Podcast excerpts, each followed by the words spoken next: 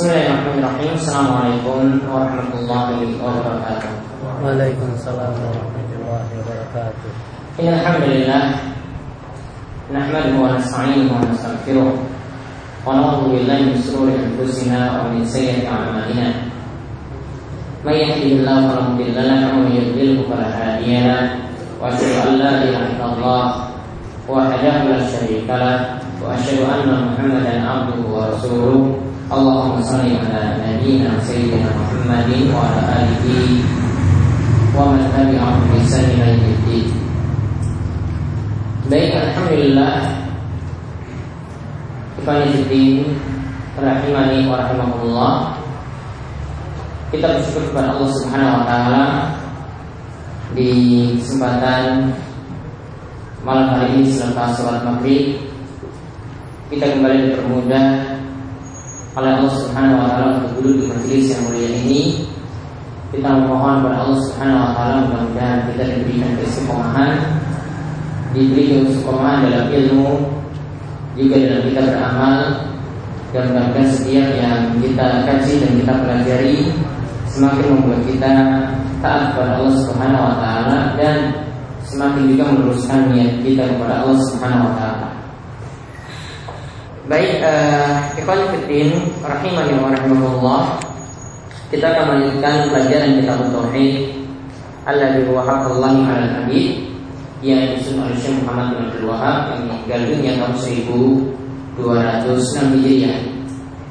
Kita akan melihat pembahasan dalam bab yang baru yaitu di sini beliau membahas tentang masalah syirik khafi syirik yang samar artinya syirik dalam ucapan yang di mana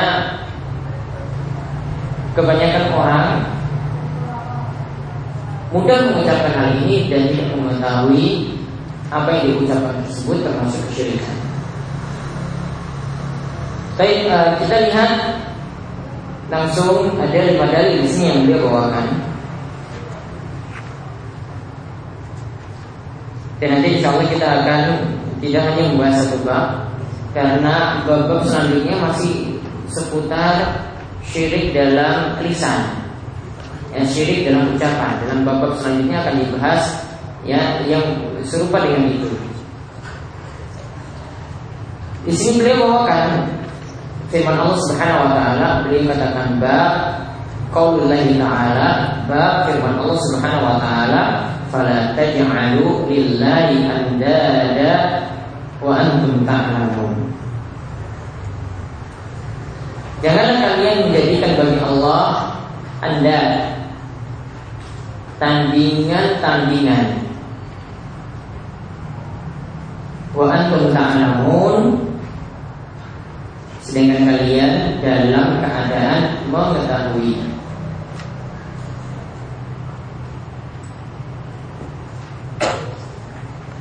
Adapun pengertian al-anda nanti akan dijelaskan dalam uh, perkataan Ibnu Abbas kita akan lihat nanti pada perkataan Ibnu Abbas apa yang dimaksudkan dengan ayat tersebut dan apa yang dimaksudkan dengan anda. Intinya anda tandingan bagi Allah itu bisa jadi dalam syirik akbar ada dua macam ya tandingan bagi Allah itu ada dua. Yang pertama dalam syirik akbar, yang kedua dalam syirik asghar, syirik kecil. Yang pertama itu dalam syirik akbar, syirik besar. Yang kedua dalam syirik asghar, syirik kecil.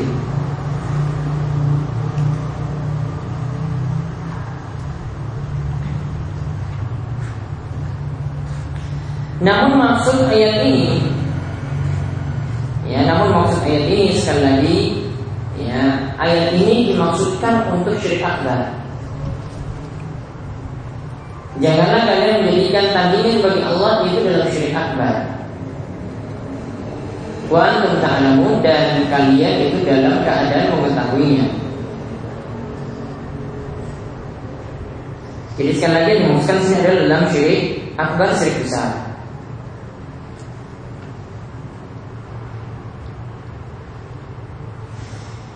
Nah kemudian Di sini dimaksudkan pembahasannya adalah beliau ingin e, mengarahkan kepada syirik kecil karena kalau kita sudah membantah syirik besar maka berarti syirik kecil juga sudah termasuk di dalamnya. Jadi kalau kita sudah membantah syirik besar berarti syirik kecil juga tidak dibolehkan.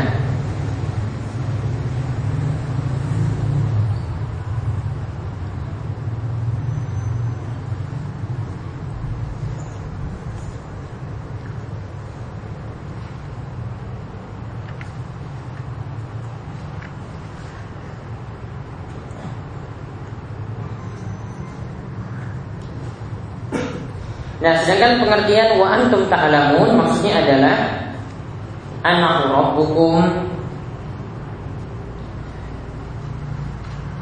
Ya bahwasanya Allah Subhanahu wa taala itu Rabb kalian. Kalian sudah mengetahui bahwasanya Allah Subhanahu wa taala itu Rabb kalian.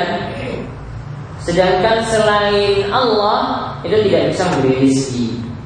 Dan juga tidak pantas untuk ditujukan ibadah kepada mereka. Maka janganlah buat tandingan-tandingan bagi Allah. Padahal kalian sudah mengetahui demikian. Kalian tahu bahwasanya Allah itu Rabb kalian dan Allah itu yang memberi rezeki kepada kalian, sedangkan selain Allah itu tidak bisa memberi rezeki. Maka tidak pantas ibadah tersebut ditujukan kepada selain Allah Subhanahu wa taala. Namun yang tafsiran dari Ibnu Abbas ya, tentang ayat tersebut Ibnu Abbas mengatakan al-andad huwa syirku akhfa min dabibin namli ala safatin sauda fi zulumatil lail dan namanya anda itu adalah syirku akhfa ya syirik yang lebih samar min dabibin namli dari jejak semut. Ala safatin sauda ya di atas jejak itu maksudnya bekas kakinya ya jejak semut. Ala seperti sauda di atas batu hitam. Ya di atas batu hitam fi zulumatil lail.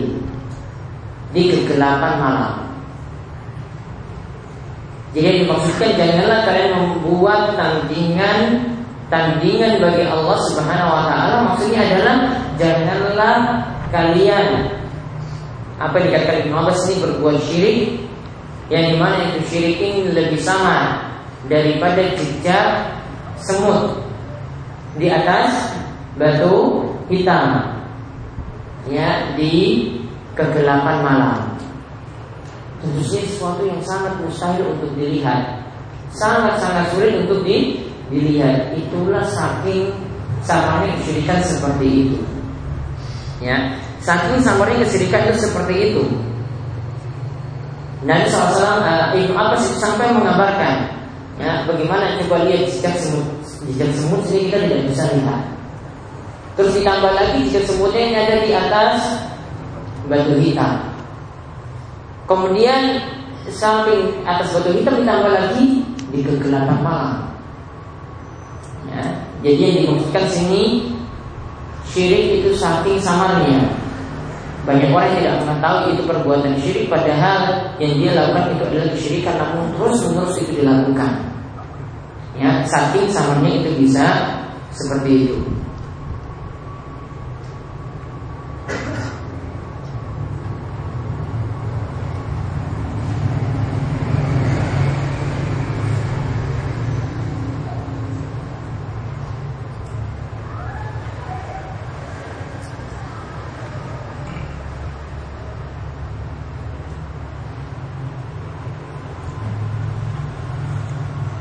sampai di sini katakan oleh Syekh Shalal Fauzan, "Anna syirk al-asghar khafiyun jiddan wa qalla ma yatanabbahu lahu." Yang namanya syirik khafi, syirik yang samar itu ini adalah eh, yang namanya syirik kecil. Itu adalah syirik yang amat samar. Nah, jadi sih pembahasannya kan syirik kecil dalam lisan. Ini adalah sesuatu yang sangat samar di mana sedikit orang yang mau memperhatikan akan syirik kecil tersebut karena mungkin dia menganggap kecil kemudian itu juga tersebar di tengah-tengah manusia tersebar di lisan-lisan banyak orang paling itu teramat berbahaya Nah, lalu beliau contohkan Ya, contoh wahu antakul. Contoh perbuatan yang dikatakan syirik khafi di sini. Ini ada syirik khafi, maksudnya syirik yang sama. Apa yang dimaksudkan di sini beliau contohkan wahu antakul seperti engkau itu mengatakan wallahi wa hayatika ya fulana. Ya, demi Allah dan wahayatiki ya demi hidupmu wahai fulana jadi dia bersumpah mensejajarkan nama Allah Subhanahu wa taala dengan hidupnya. Ya, dengan kehidupan maka tidak boleh sebenarnya tidak boleh mensejajarkan seperti itu. Atau dia katakan wahayati dan demi hidupku. Kemudian contoh yang lainnya lagi Seperti engkau katakan kata beliau Kata Ibn Abbas Laula ulaiba Hada la'atana lusus Seandainya bukan Karena anjing ini Ya, bukan karena anjing ini maka pasti pencuri itu bisa datang. Kalau tadi ya lafaz lafaz yang diucapkan itu adalah lafaz yang sama karena berisi sumpah. Nah, jadi kesyirikannya itu pada sum, sumpah. Nanti ada penjelasan tersendiri. Sedangkan yang kedua di sini dikatakan ya kalau bukan karena anjing itu maka pencuri itu bisa datang. Dia tidak sandarkan dulu kepada Allah Subhanahu Wa Taala, namun dia sandarkan kepada sebab. Dia tidak sandarkan kepada Allah Subhanahu Wa Taala, namun dia sandarkan kepada sebab. Seharusnya dia katakan ini demi ini berkat pertolongan Allah pencuri tadi alhamdulillah tidak datang. Namun langsung dia katakan ini gara-gara anjing ini. Kalau tidak ada anjing ini sudah. Walaupun mungkin ya keyakinannya mungkin berbeda, namun dari lafaznya kita sekarang hukumi lafaznya ini bagusnya terlebih dahulu disandarkan kepada Allah Subhanahu wa taala. Atau perkataannya walau lalatu fidar la atal nusus. Seandainya bukan karena angsa tersebut ya, Al-bat ini maksudnya ada tiurul filma Yaitu burung atau hewan yang punya sayap yang ada di air ya Itu dimaksudkan angsa Kalau bukan karena angsa itu ya Fidar yaitu di rumah tersebut lah akan khusus maka pencuri juga pasti bisa datang. Yang mungkin keyakinan di masa silam seperti itu ada yang mengklaim bahwasanya kalau ada akses seperti ini maka pencuri akan sulit datang. Jadi dia sadarkan pada sebab. Kemudian contohnya lagi waqalu rajulin li sahibihi masyaallahu wa syi'ta. Contohnya lagi ketika seorang itu mengatakan pada temannya Masya Allah atas kehendak Allah dan juga kehendakmu. Dia mensejajarkan antara Allah dan makhluk. Mensejajarkan antara Allah dan dan makhluk. Ini juga tidak dibolehkan. Harusnya nanti akan disebutkan dalam hadis-hadis berikutnya Harusnya dia ucapkan Masya Allah wahda Atau pilihan yang kedua Masya Allah summa syi'ta. Atas kehendak Allah saja Atau dia katakan atas kehendak Allah Kemudian pakai kata summa. Kemudian atas kehendak. Contohnya, contohnya lagi Kata beliau Allah wa fulan kalau bukan karena Allah dan juga ya berkat si fulan. Pertolongan Allah digandingkan dengan ya manusia. Jadi digandingkan dengan kata wow. Kalau wow itu menunjukkan sejajar. Ini tidak dibolehkan. Ya harusnya juga dia katakan memakai sumarat kala itu. Kemudian la taj'al fiha fulan Jangan engkau menjadikan di dalamnya si fulan. Ya, maksudnya janganlah engkau itu menjadikan si fulan saja itu sebagai sebab. harusnya menyandarkan sebab itu tadi Allah Subhanahu wa taala yang takdirkan. Lalu beliau tutup Beliau katakan hada qulubu bihi syirkun. Itu semuanya termasuk syirik. Itu semuanya termasuk kesyirikan. Jadi sini kita bisa ambil dari perkataan Ibnu Abbas bahwasanya beliau contohkan syirik-syirik yang sama. Artinya kebanyakan orang tidak tahu perbuatan itu perbuatan syirik. Kita bisa kelompokkan yang dimaksudkan oleh Ibnu Abbas yang pertama bersumpah dengan nama selain Allah. Nah, ini ya kesimpulan dari hadis Ibnu Abbas ya, yaitu beliau contohkan yang pertama yang termasuk syirik kecil adalah bersumpah dengan nama selain Allah.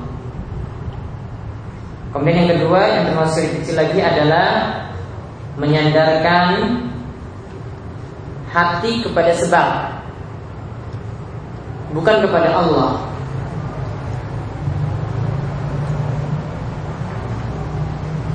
Kemudian yang ketiga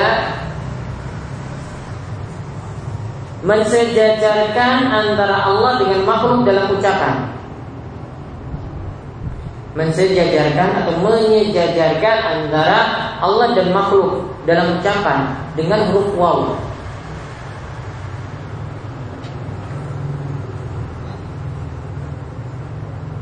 Jadi yang pertama tadi apa?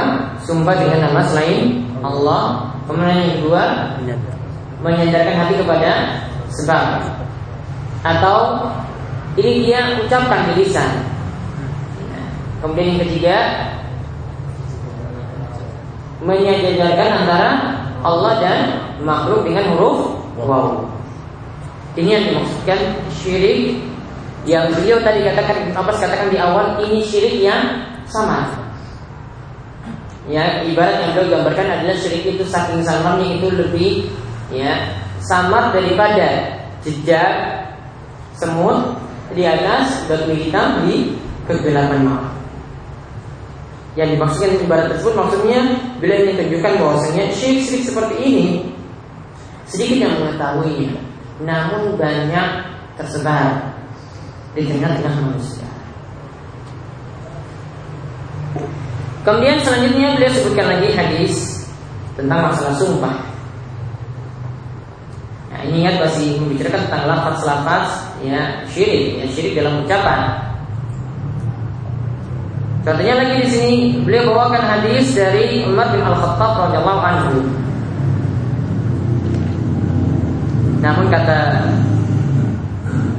Sesal Fauzan yang lebih tepat yang dimaksudkan sini adalah Ibnu Umar bukan Umar kata beliau.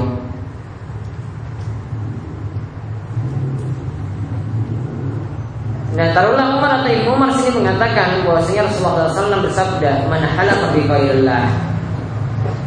Man halafa bi ghairillah faqad kafar atau asyraka.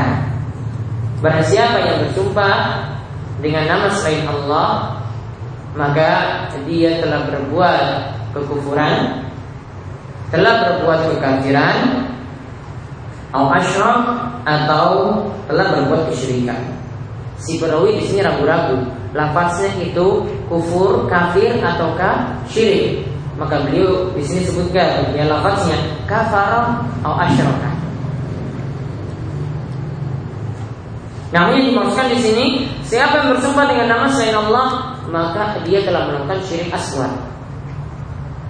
Ya, jadi beri catatan di situ yang dimaksudkan di sini adalah dia telah melakukan syirik asghar.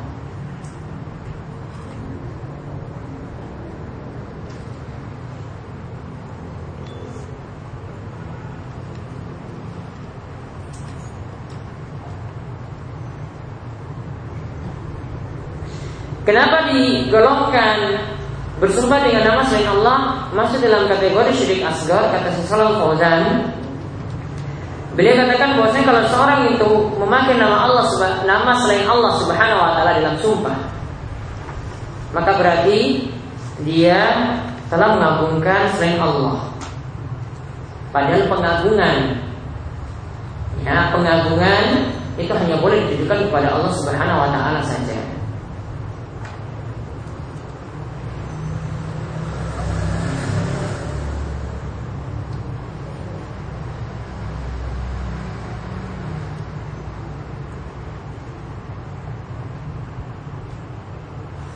Nah, di sini juga ada faedah dari sesama Fauzan bahwasanya orang yang bersumpah dengan selain Allah tidak ada kewajiban kafarah. Yang tidak ada kewajiban kafarah tebusan tidak ada. Karena kafarah di sini tidak disebutkan dalam hadis. Yang tidak disebutkan dalam hadis. Padahal kafarah sumpah itu apa? Kafarah sumpah ya pilih dari, salah satu dari tiga hal. Pilih salah satu dari tiga hal. Yang pertama apa? Kafarah sumpah sama dengan kafarah nazar. Membahaskan satu orang budak atau beri makan kepada sepuluh orang miskin atau memberi bagian kepada sepuluh orang miskin. Tiga ini dipilih.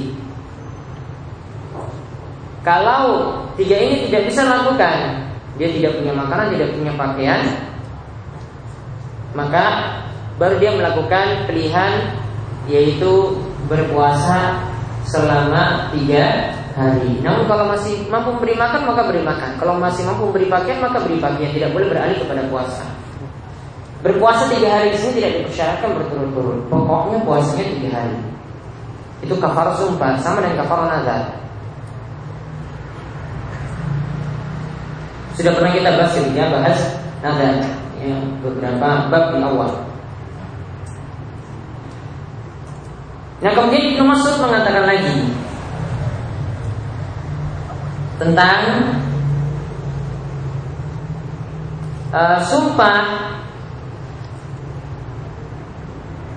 dengan nama selain Allah itu dibandingkan dengan sumpah dengan nama Allah tetapi dusta.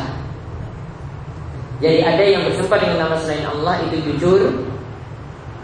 Ini dibandingkan dengan sumpah ya dengan nama Allah tetapi dusta. Maka dia di sini Ibnu Mas'ud mengatakan li an ahlifa billahi kadziban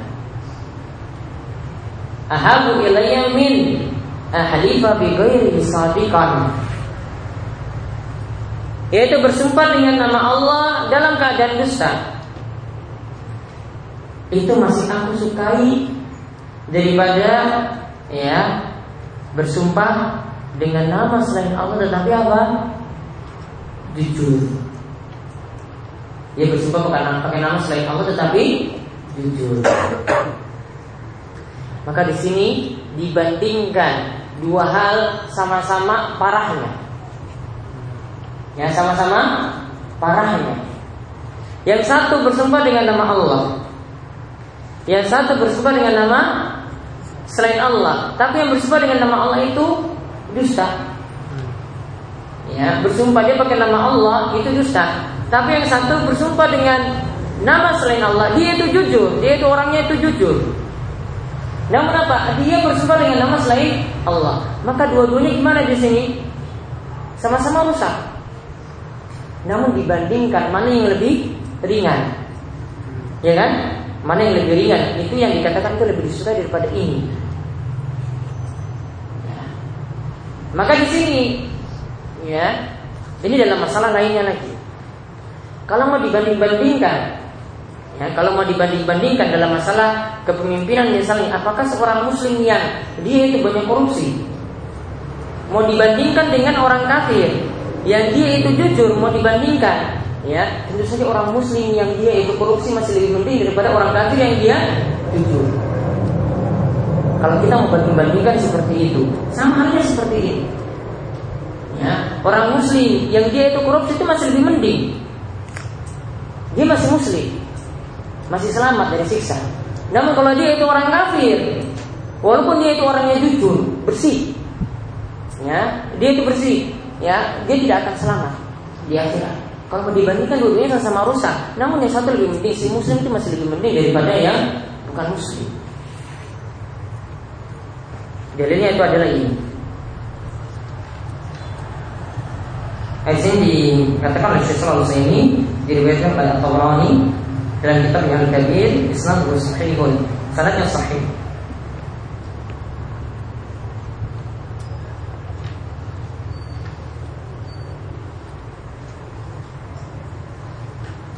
Nah, di sini ada faedah di sini ya, karena dibandingkan dua hal tadi, syirik asgar itu berarti lebih besar dosanya daripada dosa besar. Syirik asgar itu dosanya lebih besar daripada dosa besar. Karena dikatakan yang lebih dicintai di sini adalah tetap bersumpah dengan nama Allah. Walaupun dusta, dusta itu dosa besar. Ini masih lebih ringan daripada apa? Orang itu bersumpah atas nama selain Allah, walaupun ju, jujur kala itu. Kemudian hadis ini juga menunjukkan bahwasanya jika ditemukan dua mudarat, dua hal yang sama-sama bahaya, maka pilih yang lebih ringan. Faedahnya itu dari hadis ini. Dan hadis ini sekaligus juga menunjukkan ya kata Syarif Al-Fauzan ya bagaimana jeniusnya pintarnya Ibnu Mas'ud bisa membandingkan seperti itu dan perbandingannya tadi benar. Apa yang beliau bandingkan itu benar.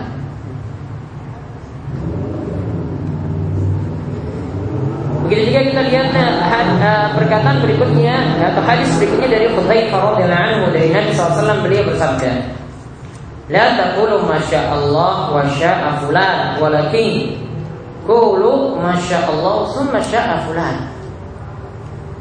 Nabi SAW bersabda, Janganlah kalian itu mengucapkan Masya Allah wa fulan Atas kehendak Allah dan atas kehendak si fulan manusia Atas kehendak Allah dan atas kehendak manusia Jangan ucapkan seperti itu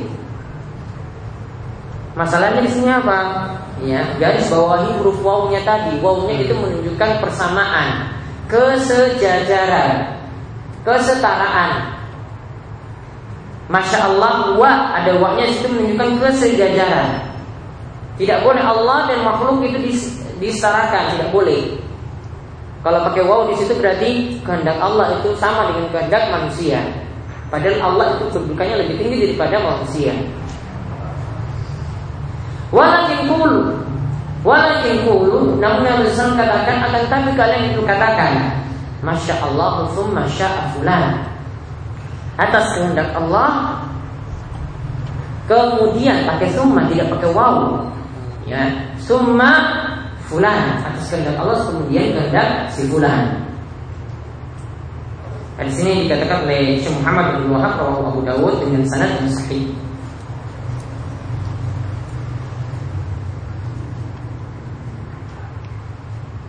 Atau dalam riwayat yang lain dikatakan Masya Allah wahda Cukup katakan saja atas kehendak Allah semata. Maka di sini para ulama itu rinci, ya. Para ulama itu rinci kalau kita mau mengatakan masya Allah, ya. Yang lebih bagus itu katakan masya Allah wahda. Ya, cukup atas kehendak Allah saja. Kalau mau ikut sertakan yang lain, maka kita katakan masya Allah summa fulan. Ya, atas kehendak Allah kemudian kehendak si fulan. Pakai kata summa di situ pakai kata kemudian di situ. Ya bukan pakai kata dan bukan pakai wow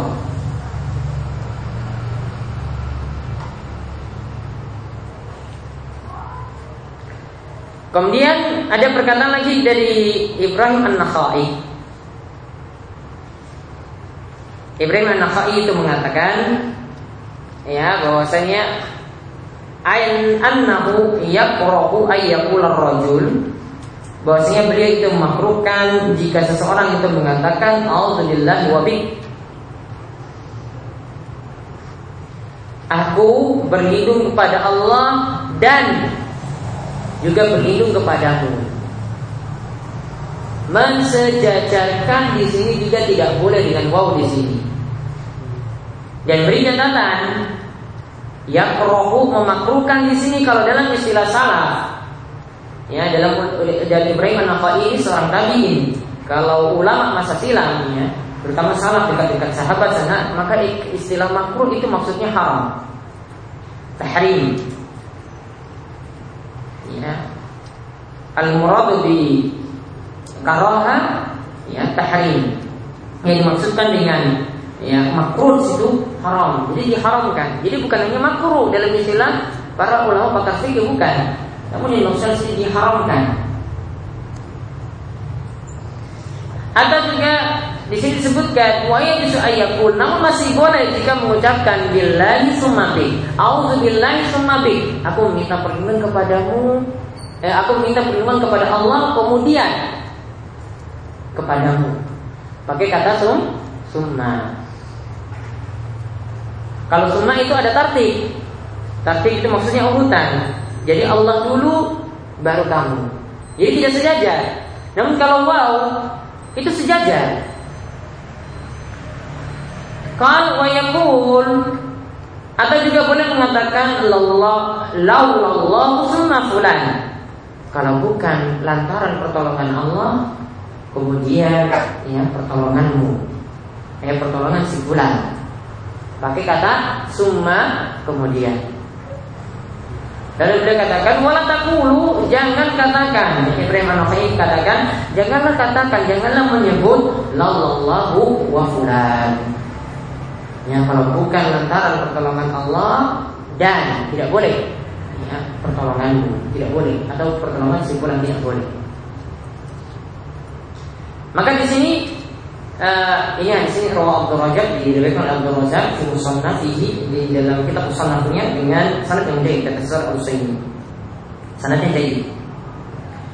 Ada pelajaran dari hadis ini tentang masalah mensejajarkan tadi antara Allah dengan makhluk uh, Syekh Muhammad bin Shalih Utsaimin itu menjelaskan dalam kitab Bulughul Maram. Ya, ketika menjelaskan tentang masalah masjid-masjid. Ya, saat menjelaskan tentang hiasan-hiasan dinding ada di masjid. Maka beliau tidak menyukai tentang uh, adanya hiasan-hiasan seperti itu terutama kalau hiasannya itu berisi sesuatu yang terlarang yaitu mensejajarkan antara Allah dan Nabi kita Muhammad Sallallahu Alaihi Wasallam. Allah punya kedudukan tentu saja lebih tinggi daripada Nabi Muhammad. Maka kaligrafinya juga tidak dibolehkan dibuat sejajar. Ya, karena lihat Nabi SAW ketika ada yang mengatakan kepada Nabi SAW ya atas kehendak Allah ya dan kehendakmu Masya Allah wa tak atas kehendak Allah dan kehendakmu kemudian Nabi SAW ngalah ketika itu ngalah ya Masya Allah wahdah Cukup engkau itu katakan Masya Allah wahda. Cukup katakan atas kehendak Allah saja. Jadi Allah yang ditinggikan. Tidak boleh disejajarkan Walaupun cuma dalam ucapan. Hati kita itu berbeda. Namun dalam ucapan seperti ini saja Tidak dibolehkan. Ya, dalam ucapan seperti ini saja tidak dibolehkan.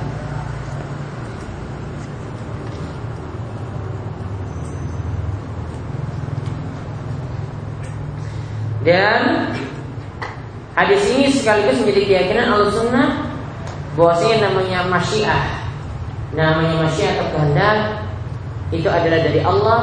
Namun manusia juga punya kehendak. Namun kehendak manusia dibatasi dengan kehendak Allah Subhanahu Wa Taala. Allah berkehendak, ya Allah ketika itu berkehendak, maka manusia tidak bisa lagi berbuat, tidak bisa mengalahkan kehendak Allah Subhanahu Wa Taala. Kehendak manusia itu mengikuti kehendak Allah. Tapi manusia masih punya kehendak lagi karena di sini dikatakan ya Masya Allah Masya fulan Atas kehendak Allah Kemudian kehendak si fulan Berarti si fulan itu bisa berkehendak Jadi tidak boleh katakan Semuanya ini jadi takdir Allah Maka saya pasrah saja Bagikan wayang yang dimainkan Ya ini perkataan kaum sesat dalam memahami takdir. Ya, kaum dalam memahami takdir seperti itu. Dia cuma pasrah saja tidak boleh. Manusia juga bisa berbuat. Bukan hanya pasrah. Faedah-faedah yang bisa diambil yang pertama tafsir surat Al-Baqarah tentang Al-Andat tadi ditafsirkan dengan perkataan dari sahabat Ibn Abbas. Kemudian faedah yang kedua bahwasanya anak sahabat yufasirun al-ayat an-nazilah fi syirk akbar annaha ta'umul asghar. Bahwasanya uh, para sahabat itu menafsirkan ayat yang turun tentang syirik akbar kan tadi ayat surat Al-Baqarah tadi tentang syirik akbar itu digunakan untuk menafsirkan syirik asghar. Itu dibolehkan. Kemudian bersumpah dengan nama selain Allah yang ketiga disebut syirik. Kemudian yang keempat dibandingkan antara orang yang bersumpah dengan selain Allah dalam keadaan jujur itu masih lebih parah. Bahwa akbar masih lebih parah dengan orang yang bersumpah al-ghamus. Dia bersumpah dengan nama Allah tetapi dusta. Ya, masih lebih parah yang pertama. Yaitu orang yang bersumpah dengan nama selain Allah meskipun jujur.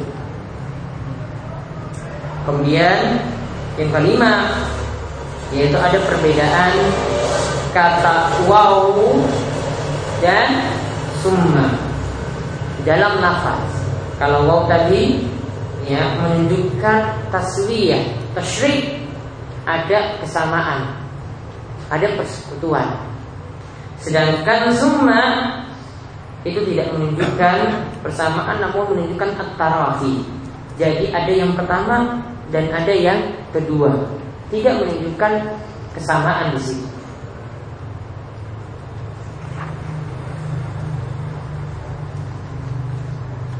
Sudahnya?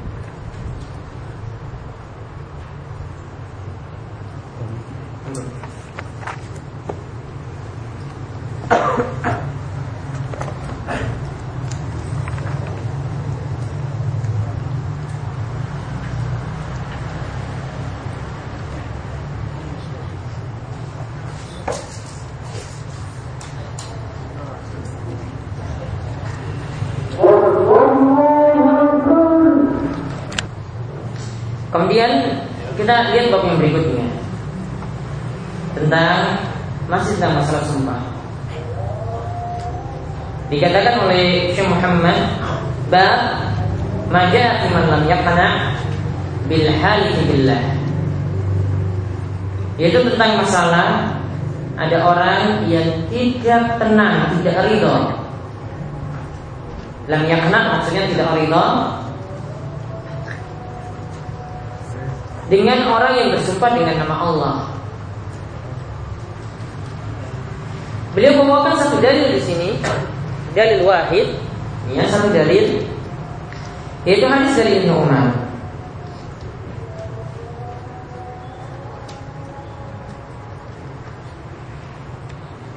Yang di mana di sini menjelaskan bahwasanya orang yang bersumpah dengan nama Allah Pokoknya diterima saja sumpahnya tadi dalam rangka menggantungkan nama Allah Subhanahu wa taala.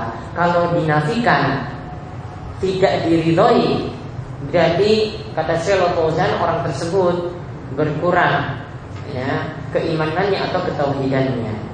Karena sudah berkurang rasa pengagungan pengagungannya terhadap Allah Subhanahu wa taala. Yaitu dari Ibnu Umar radhiyallahu anhu bahwasanya Rasulullah sallallahu alaihi wasallam itu bersabda la tahlifu bi abaikum. Janganlah kalian itu bersumpah dengan nama-nama nenek moyang kalian. Man halafa billah falyasduq. Siapa yang bersumpah dengan nama Allah maka benarkanlah sumpah tersebut. Ridhoilah, terimalah. Wa man khulifa lahu billah falyarda. Dan barang siapa yang diminta untuk bersumpah dengan nama Allah Maka ya ridhoilah Ridhoilah sumpah tersebut Ya, karena apa di sini? Jadi perintahkan untuk mengagungkan Allah. Wa man lam yarda falaysa Allah. Dan siapa yang tidak ridho, maka itu bukanlah dari Allah.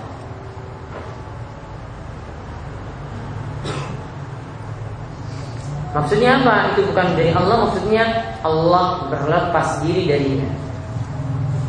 Maksudnya adalah Allah berlepas diri darinya.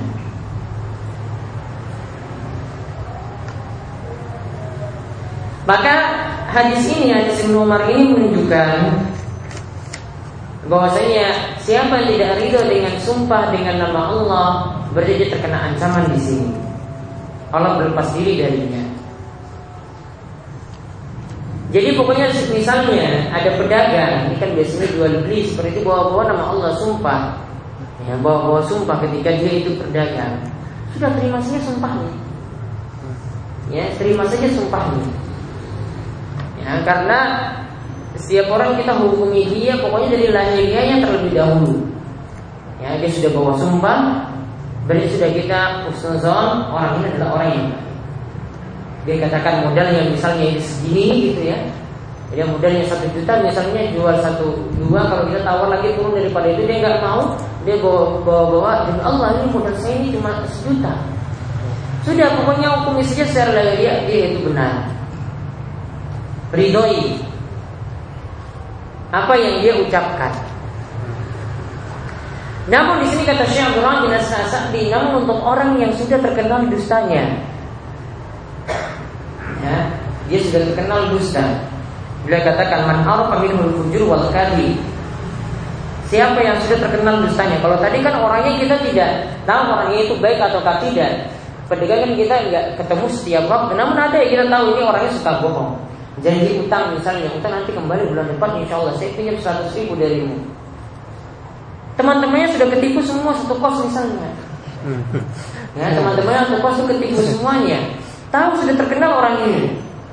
Maka kalau orang seperti itu dan yakin dengan sumpahnya itu dusta, ya, maka tidak apa-apa kalau tidak ridho dengan sumpahnya. Walaupun dia bawa-bawa nama Allah. Ya, walaupun dia bawa-bawa nama nama Allah Subhanahu wa taala ketika itu. Jadi bedakan. Jadi ada orang yang terkenal jujur atau orangnya kita tidak tahu bagaimana kelakuannya. Maka hukumi dia secara lahir yang terima saja sumpahnya. Namun kalau ada orang, ini sebagaimana kata Syekh Sa'di tadi yang kedua, ada orang yang sudah terkenal dusta, pembohong. Nah, sudah ma'ruf ini sudah terkenal, sudah dikenal di mana-mana dia ini sudah bohong ratusan orang. Bukan hanya di sini saja, di mana-mana dia bohong dan kita dapat kabar seperti itu maka kita boleh dustakan sumpahnya. Tidak termasuk dalam ancaman ini. Kata si Sadi tidak termasuk dalam ancaman ini. Nah, faedahnya ya, di sini diberikan oleh Ibnu Majah dengan sanad yang hasan. Ya, dan saya selalu Utsaimin itu katakan isnaduhu qawiyun, yang sanadnya itu qawi, kuat. Ada faedah yang bisa diambil yang pertama larangan bersumpah dengan nama nenek moyang termasuk dengan nama manusia secara umum tidak boleh. Harus kita bersumpah dengan nama Allah atau sifat-sifatnya. Harus bersumpah dengan nama Allah atau sifat-sifatnya. Kemudian yang kedua, al-amru lil mahruf naqbillahi ayyarda. Yaitu perintah supaya orang yang bersumpah ya, supaya orang yang itu yang disumpah dengan nama Allah dia itu membawa nama Allah ketika itu maka hendaklah diridhoi apa yang dia itu sumpahnya itu diridhoi. Kemudian yang ketiga al-wa'id malnya Itu ada ancaman bagi siapa yang tidak ridho pada sumpah semacam tadi. Namun yang catatan apa? Selama orangnya bukan orang yang terkenal dusta. Ya, kalau orangnya itu orang yang netral, kita tidak ketahui ini suka dusta atau tidak, kita terima sumpahnya. Ada kalau sudah terkenal jujur lebih lagi kita terima ya apa yang dibawakan dalam sumpahnya tersebut.